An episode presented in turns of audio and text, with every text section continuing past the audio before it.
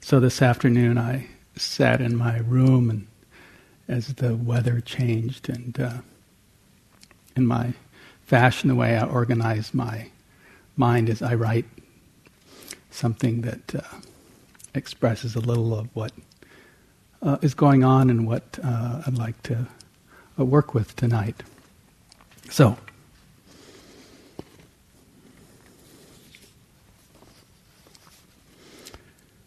life happening too fast. Clouds covering the open sky, blueness gone. Gray holding the heavens, this first day.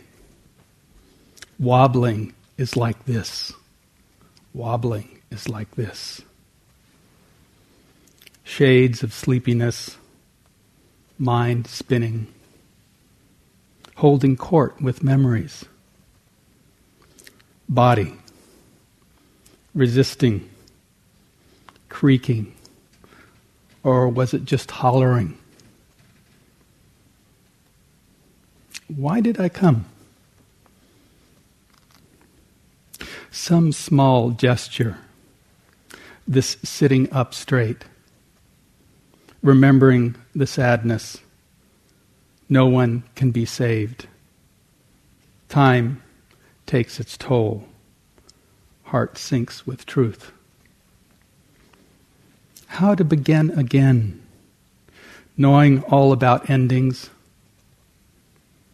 Could it be so simple? Letting go of everything.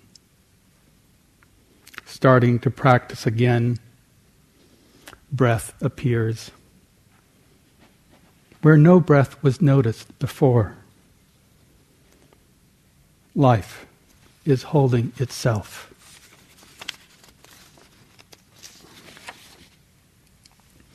These magical displays, breath enters this subtle relationship, giving and taking a wilderness of unforeseen chaos reorganizing itself. Inhale, exhale, in, out. Could there be a place to rest in this ferocity of change? These elements vibrating earth, air, fire, water. Oh, yes, this knowing, it has its place to rest, readily available, mind dancing in body. Looking carefully, close in, body and mind, befriended, a sense of ease. I knew you came to awaken, relaxing in the center of this pleasant, unpleasant dance. Oh my. Bell rings, leaving the whole valley waiting. Oh my, bell rings, leaving the whole valley waiting. All disappearing, reappearing, disappearing, reappearing heart quivers.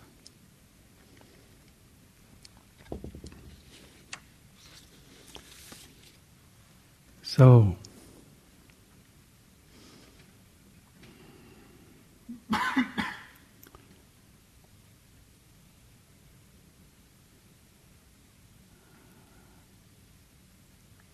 So I'm, i wrote this, and there was a piece in there about remembering the sadness and how you know, things happen in our lives and, and uh, we have no control over how they happen.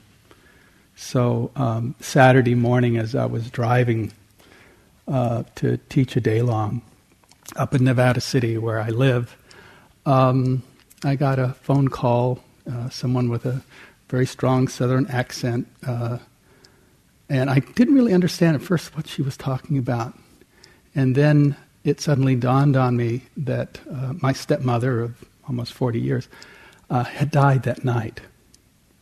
And so I was totally sh- shaken, you know, and suddenly I had to go teach and realize that, oh, uh, this was uh, someone who had, my mother uh, died when, in 1967 when I was 19 years old. And so um, she had been with me twice as long, you know.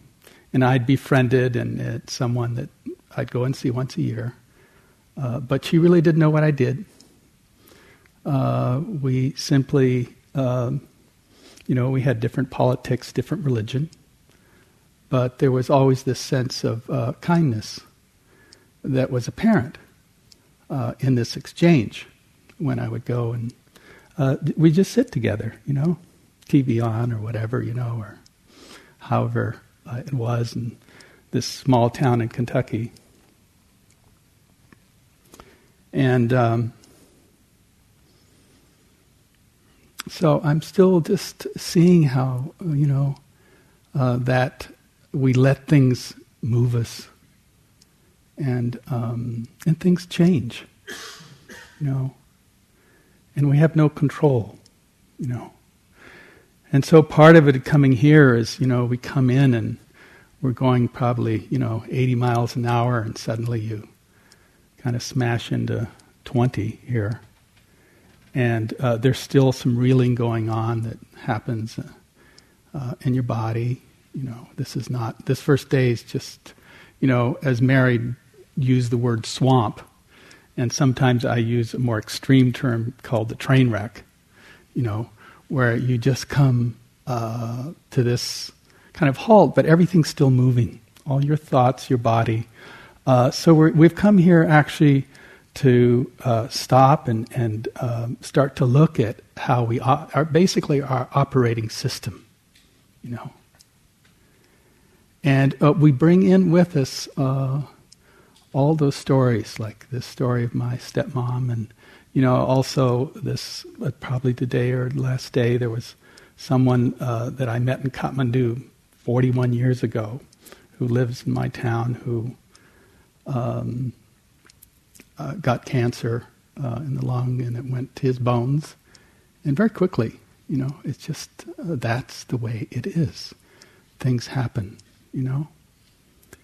And so uh, that reality sometimes um, we have to, I think, stop on some level. And I think part of our practice here uh, is very fundamental. You know, it's as simple as uh, we have to come and stop. And that stopping uh, has a certain process that you or I or no one really can hurry up. Uh, we simply have to, in a sense, it's a teaching of uh, patient, patience and um, uh, watching sometimes a lot of resistance or um, somehow maybe, you know, why am I here? Uh, maybe I should have done something else, you know. So all these are questions in this showing up and realizing that there's uh, this is you know really a, couch, a countercultural event. You know, as our culture, you know, it's just gotten so nuts. You know, it's uh, it seems like every little you know bite gets even faster and, and uh, more extensive. And uh, you can be caught up or absorbed um, in so many choices out there. And this is actually something completely different. You know, uh, you've come here, you've renounced the, uh, the a cultural complexity that's out there and are choosing uh, to stop. Uh, in that stopping, there is uh, this process we're in right now, which you could just say is collecting.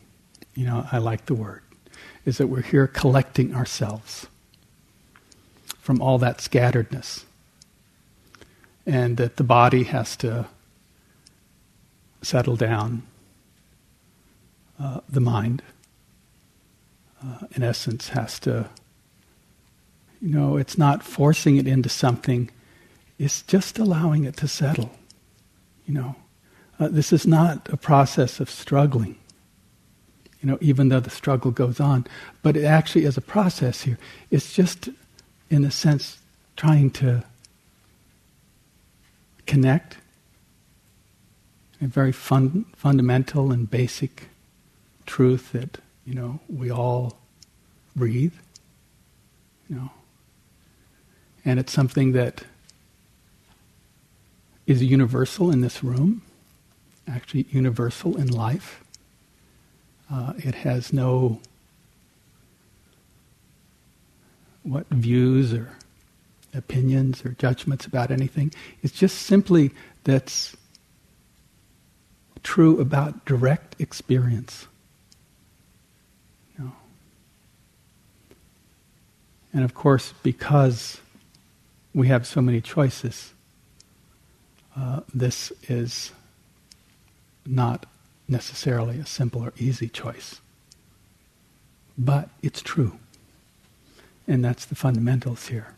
So we have to stop. You know, and that's what we're doing and in that stopping, there is a collecting that happens.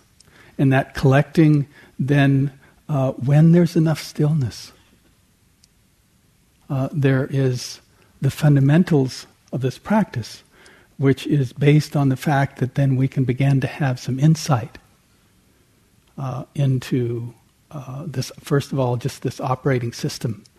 The fact that, you know, the mind is this monkey uh, that in so many ways seems so untamable. And so basically, it's getting to know uh, that monkey, and that um, we can try to force it to do things, but ultimately, uh, we're just just going to give it the space to begin to relax.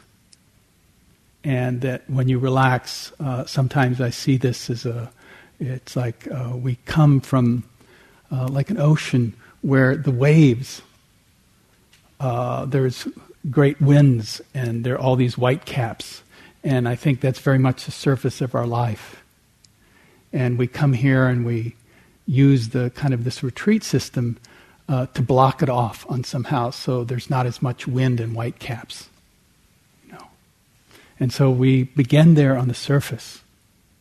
And this process is that we begin to uh, relax, uh, allow ourselves to connect, in essence, with this physical experience and this simple truth of uh, breathing.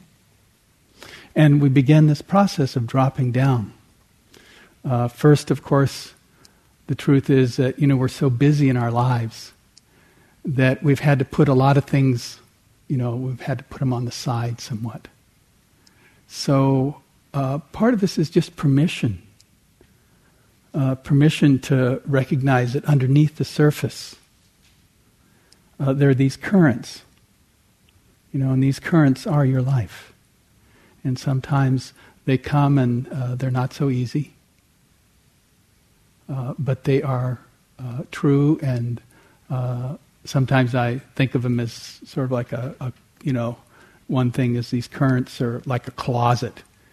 And uh, we've been very busy, uh, and we store a lot of things in the closet, you know. And uh, eventually, uh, we come here and we can open up the closet. Of course, sometimes it's really full and a lot of stuff falls out, you know.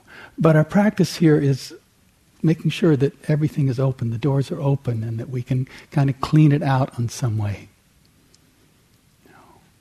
And that cleaning out has to do with these currents and and that uh, once we're somewhat collected, that there is uh, this truth of insight, of seeing into uh, kind of our stories and our operating systems and our hearts.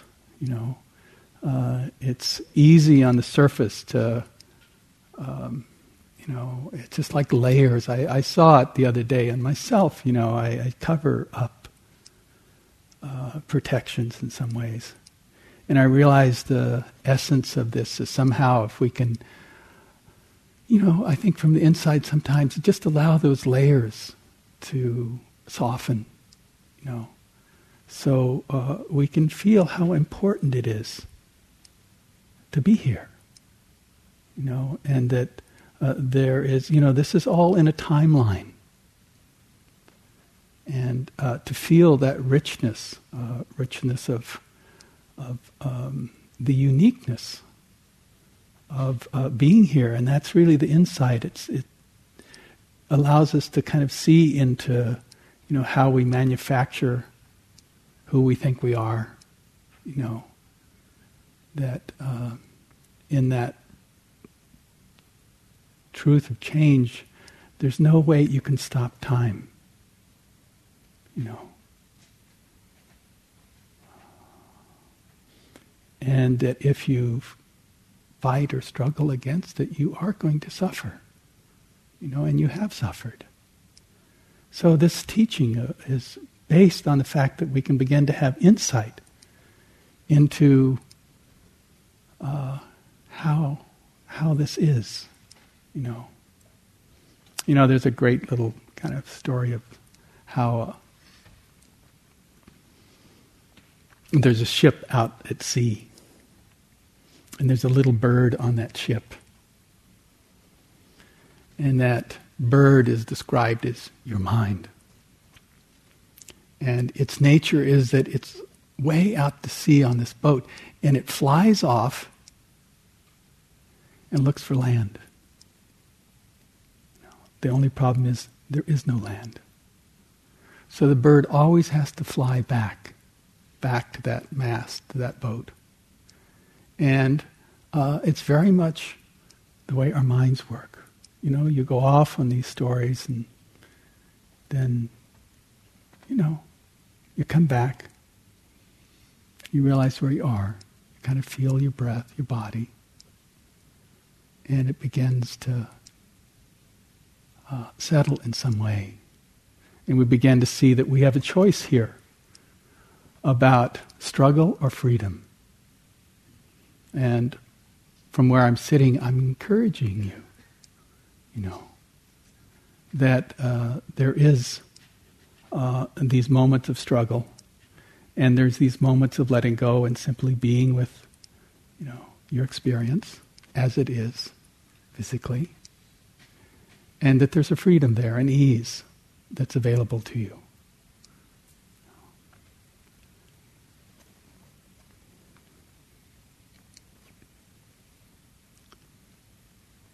So I was going to tell a story tonight because um, in the Buddhist tradition, uh, this is uh, we're coming to May full moon, which in um, the Theravadan countries uh, is celebrated as the time that the Buddha was born. He was enlightened uh, and he uh, passed away. And so it's always been a, a, kind of, having spent many, from the 60s, you know, I've spent 10 years in Asia, and how important uh, it's been actually in my life, this particular full moon as uh, something that if you were uh, in Thailand or Burma or Sri Lanka, uh, this would be a, a, great time for great gift giving and for uh, you know fasting and, and um, uh, prayers and offerings. So just to honor that, uh, I'd like to tell this story because it's been almost 40 years ago now, and um, I, would spent I had been in Asia for some years then, and it's a story all my colleagues here have heard, but you know it's it's been years since I've told it, so uh, it's. Uh,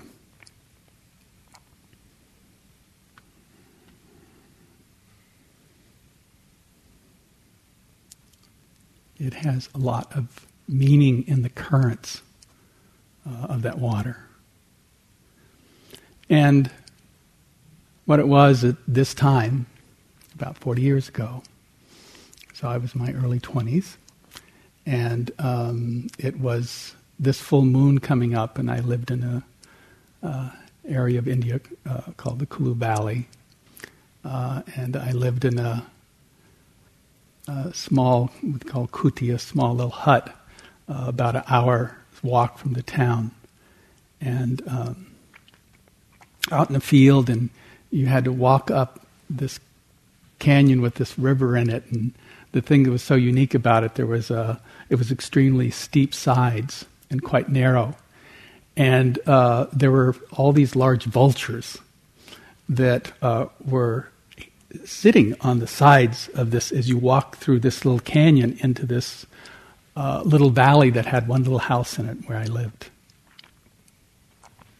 And it was one of those times in my life where, you know, uh, I, I, didn't have, uh, there wasn't much in my life. You know, it was very simple. And I'd learned these practices, and, you know, I'd, had long hair, shaved head.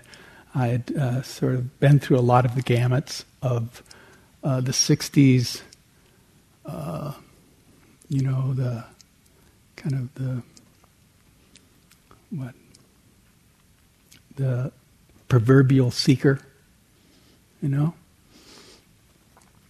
And so it came to um, probably today, and uh, I decided, oh, what I wanted to do was uh, I would go up to this mountain called Hanuman Tib. And so I got my sleeping bag and a down jacket. And, and uh, this time of year in Asia, usually the monsoon doesn't start till about the middle of June. So I felt pretty safe. There were some clouds on these big, tall, you know, I don't know, they're 23,000 feet or whatever. And uh, I started off, uh, had a little bit of food and stuff, and decided I would go up to the uh, to where uh, I was sort of above everything uh, for this full moon, in honor of uh, kind of this Buddhist you know, really acknowledgement in some way. So I took off, and I just remember the only person I saw on the way, and I hadn't told anybody where I was going. And uh, I ran into some uh, of the sheep herders up there, about halfway up, and, and, I could see these clouds were coming in, and and I uh, began to question my sanity, you know. But I wanted to keep going, you know, and I thought, well, I'll just keep going up this it was really a, a, a, a riverbed. And there was a path, and it seemed uh, reasonable and fair, and, and I'd always kind of been a mountain person, and so I didn't have much question or fear about it. And I went on up, and as I got higher up and it got late, and I realized I really didn't have any place to stay. And um, it seemed like uh, there would be something. But as I went along, it got later and later, and these clouds moved in and it began to sprinkle. And uh, it began to rain. And here I was, I didn't expect this, and I had this, you know, I had a down jacket, I remember, down sleeping bag. And, um, but I had, there was no shelter. And there were big pines, and I finally just kept going, it got dark. And I got quite apprehensive at this point, realizing that somehow, uh, you know, I always went too far. You know, in my life, it was always I had to go one one step farther. So at this point, what I did was I took off, and uh, as it got dark and it started raining, looking for shelter you know. And I got up, and there were a lot of rocks, and there was sort of this waterfall in front of me, and uh, so I decided, well, I'll go up to the side of this hill, and there was all these boulders and rocks, and um, so by then it was dark, and I found this huge boulder, and I got the shelter It was actually quite simple. Uh, there was enough of a curve in the rock for me to sit up, you know, and I had been a great yogi. I thought, well, what the heck? I'll just sit here all night, you know. So I had this wet down. I don't know if you know, wet down is uh, mushy down and mushy down jacket, and um, and I had this jacket on that was all wet, and this down that was on my lap, and and uh, and I was determined. Well, this is what you know yogis do. They sit all night. So I sat, and it started raining, and I realized it was getting really cold. And um, I did recognize that somewhere it was between rain and snow. You know. And um, so it got colder and colder, and um, I realized at some point that probably uh, I was getting uh, hyperthermia, but um, I was going to be fine. And as I sat there, then I began this process, and it's really what I want to talk about in the sense of um, how this practice works, you know. And so what was happening was there was this, uh, you know, rock with this indent in it, and um, water was running down kind of this rock and behind me. And I would sit there and I would realize, oh, no one knew I was there. Uh, it was getting colder and colder, and there was snow uh, and sort of uh, snow and, and um, rain kind of mixed.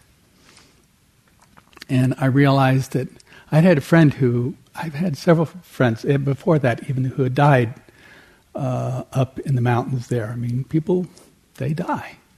And uh, that's kind of the way the Himalayas are. A lot of times there, you know, you have to respect uh, the power of those mountains and nature. But of course, when you're 20, um, you're invincible, right? You know, so that was kind of where I was at. And then I began this process. It was really interesting, where I could sit in the center, I'd be okay, and I would shiver, and then suddenly it would come into my mind that uh, I could die, you know. And so the next thing I know, I'd go back and I'd hit my head because uh, I actually would push away from my own kind of experience. I'd go, oh. And as I pushed away, I'd hit my head on the back of the stone. And then I would catch it and I'd come back. And then I would end up writing a letter, I remember, to my father. That was a big problem in those days for me. So I would start writing this letter, it was kind of apology letter, because I, I, you know, uh, I was definitely the rebellious uh, type. And so I would write, and, and, and as I would do that, I would kind of fall into the future and fall forward, and then water would drip on my face. And so I began this process of seeing that, you know, there was the resistance and the fear, and that I would push away from it. And then there would be the, you know, oh, you know, maybe I could, you know, if, it, if just this would be, then I'd be okay. So there would be this kind of attachment in some sense to the future. And I would lean forward, and then this water would wake me up and run down my face. And, and I began this, it was quite awakening in a lot of ways because I began, you know, if anything, it was just part of this of seeing, uh, you know, a, a simplistic, and of course, as a young man, I had to have it, you know, I couldn't get it simple. I had to get it dramatic, you know.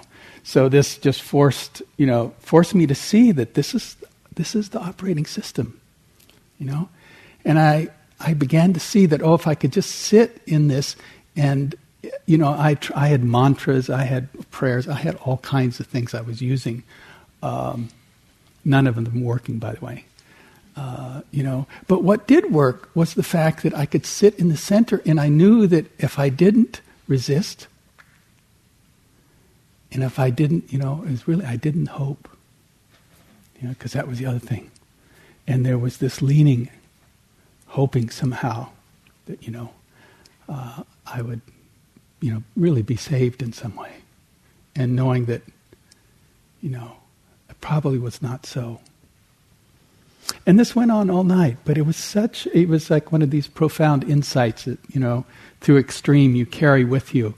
And I've seen how it's very much based in the practice of you can catch yourself, you know. You'll get yourself into your head, and you know it's kind of like a helium balloon. It goes up, and next thing you know, you'll find yourself kind of leaning uh, away from center, or you find yourself resisting what's going on, and there's kind of this little, you know, I'm pushing against, you know, this discomfort of my body or that story or, you know, something of the heart, and uh, you find yourself, you know, kind of leaning back.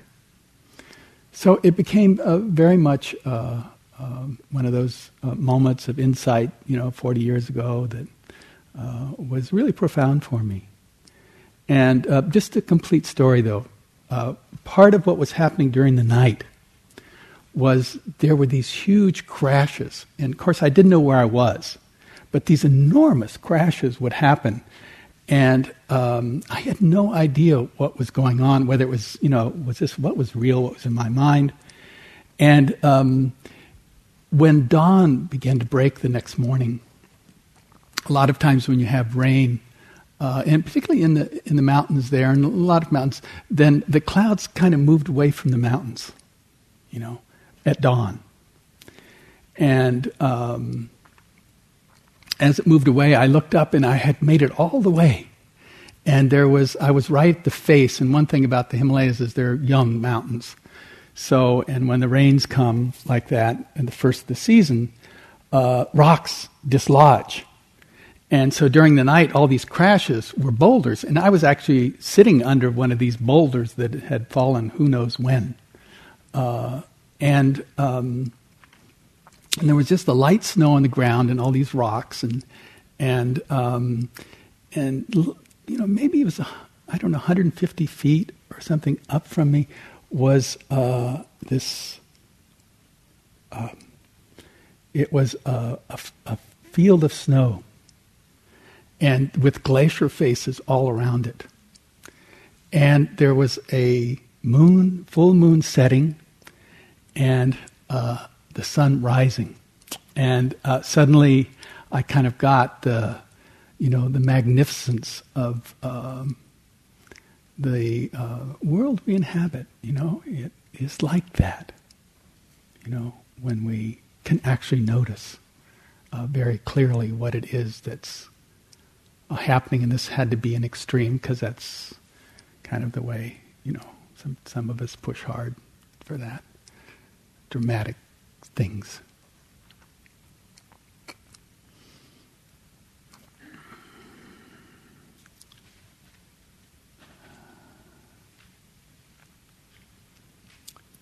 So, this practice is so much based on the fact that, you know, when we can collect ourselves and we begin to kind of get below things and see all these different currents and kind of open up these closets of uh, all the, I don't know, all the kind of garbage that we uh, kind of carry around and begin to kind of sort through it and let it move through. And a lot of times we have to kind of feel it, you know. And a lot of times we haven't allowed ourselves or given ourselves permission or the time. And this is a wonderful place, you know to kind of untangle some of your, you know, holdings and these currents that hold you.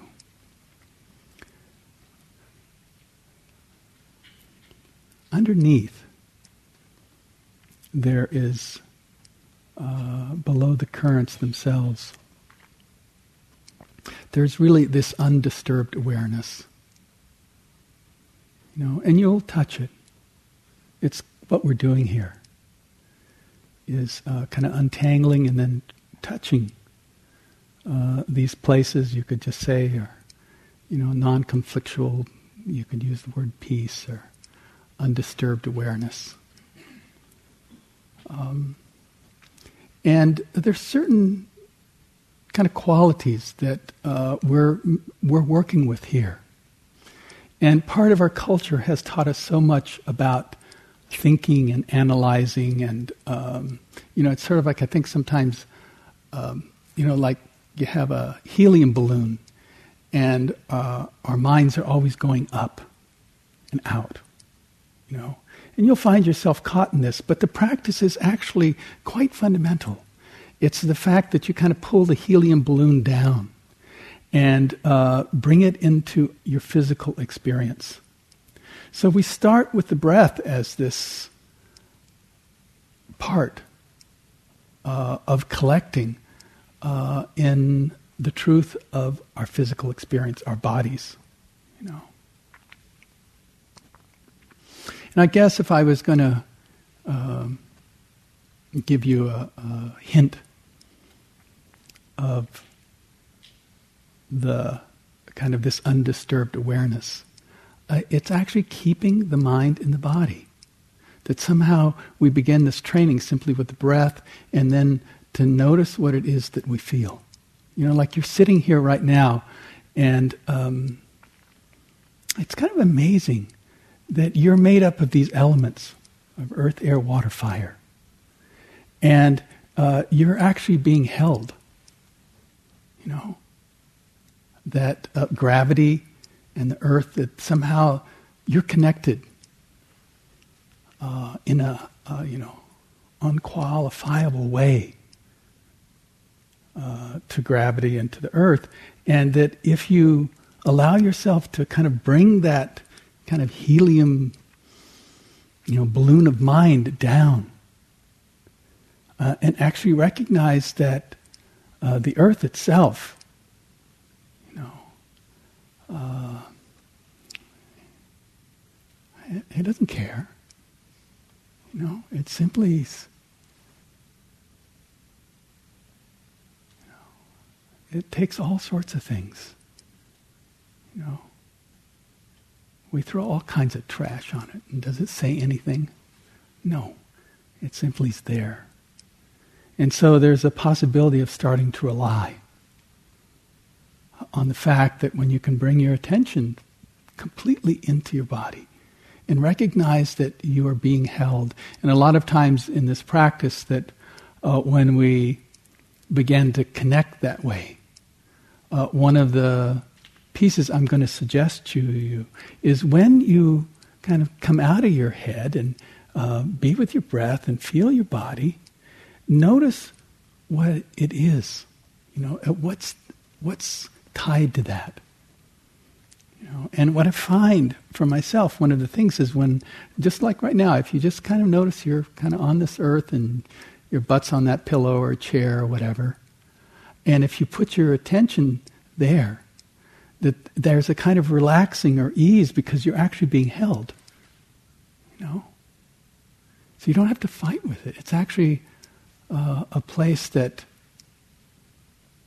uh, can support you, you know, for all the different feelings and thoughts and, um, you know, past, future, all that stuff. It all can be held by this. And so my piece tonight is really to, that there's this process we're in and to try to encourage you as much as possible, you know,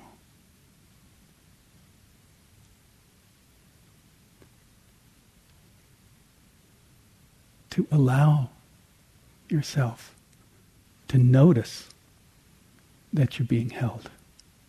And that in being held, there is a sense of ease and relaxation. You know. One of the great kind of um, uh, teachers in this tradition was a Thai uh, forest monk named Ajahn Mun, who was uh, very much a mystic. And I guess I always like that about the fact that, you know, uh, there's a very pragmatic side of, of this work in the sense it's, you know, just bring your mind here and kind of settle it in and allow it. But on the corners of our awareness when we get settled, uh, there's a lot going on. This is a big universe, you know? And we're somewhat, like what am I going to say, kind of narcissistic and, and um, self caught and self involved.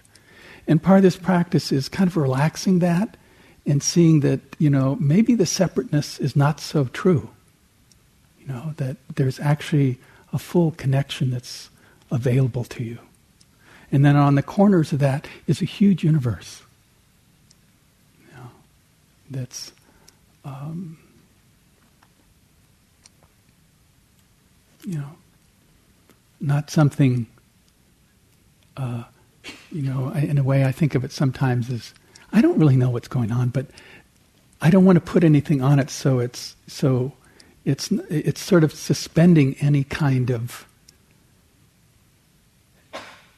belief or um, imprint on it. That somehow I want to leave that as open as possible, you know. And um, and Ajahn Mun was uh, actually a great teacher of uh, the Venerable Ajahn Chah, who was Jack Kornfield's teacher and many uh, in this tradition. And they say that uh, Ajahn Chah only spent three days with him.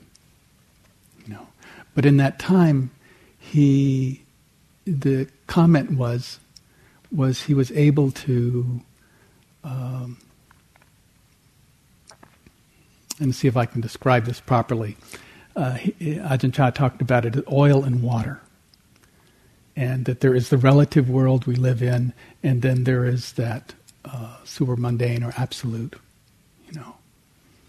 And he said, "Well, I, I had experienced something, but I was looking through the eyes of the relative world, and when uh, I actually met with this Ajahn Mun, that his mind turned.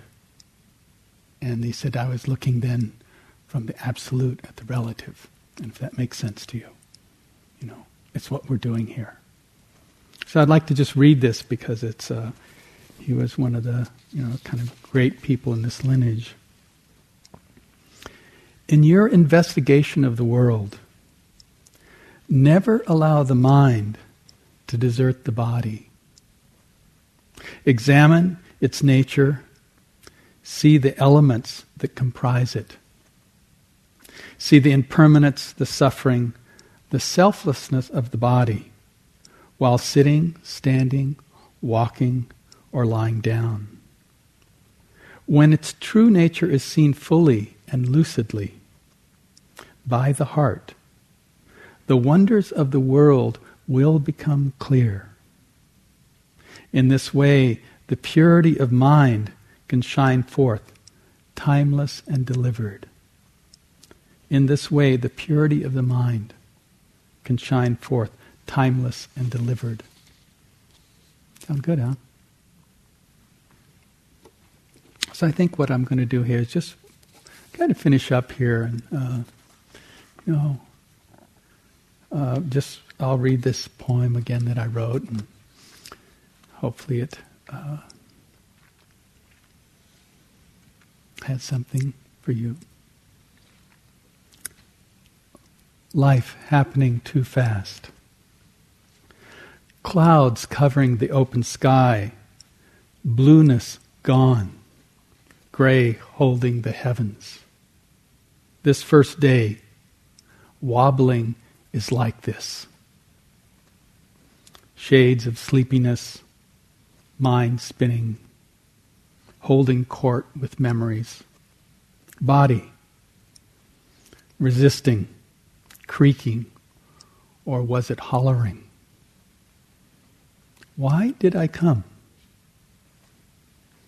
Some small gesture, this sitting up straight, remembering the sadness.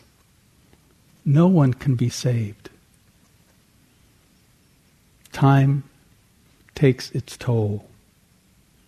Heart sinks with truth. How to begin again? Knowing all about endings. Could it be so simple? Letting go of everything. Starting to practice again, breath appears where no breath was noticed before. Life is holding itself. These magical displays, breath enters this subtle relationship, giving and taking. A wilderness of unforeseen chaos, reorganizing itself. Inhale exhale, in, out. Could there be a place to rest? in this ferocity of change. These elements vibrating earth, air, fire, water. Oh, yes. This knowing it has its place to rest, readily available. Mind dancing in body. Looking carefully, close in, body and mind befriended, a sense of ease. I knew you came to awaken. Relaxing in the center of this pleasant and unpleasant dance. Oh my. The bell rings, leaving the whole valley waiting. Oh my.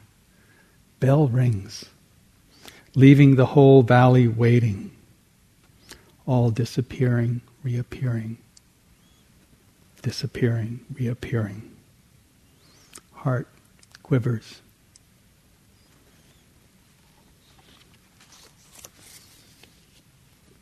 So let's just sit for a moment.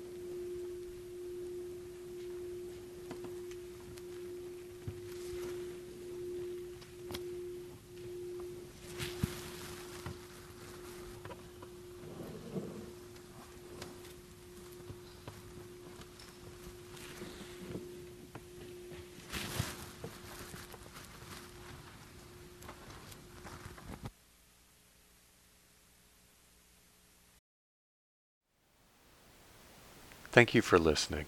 To learn how you can support the teachers and Dharma Seed, please visit dharmaseed.org slash donate.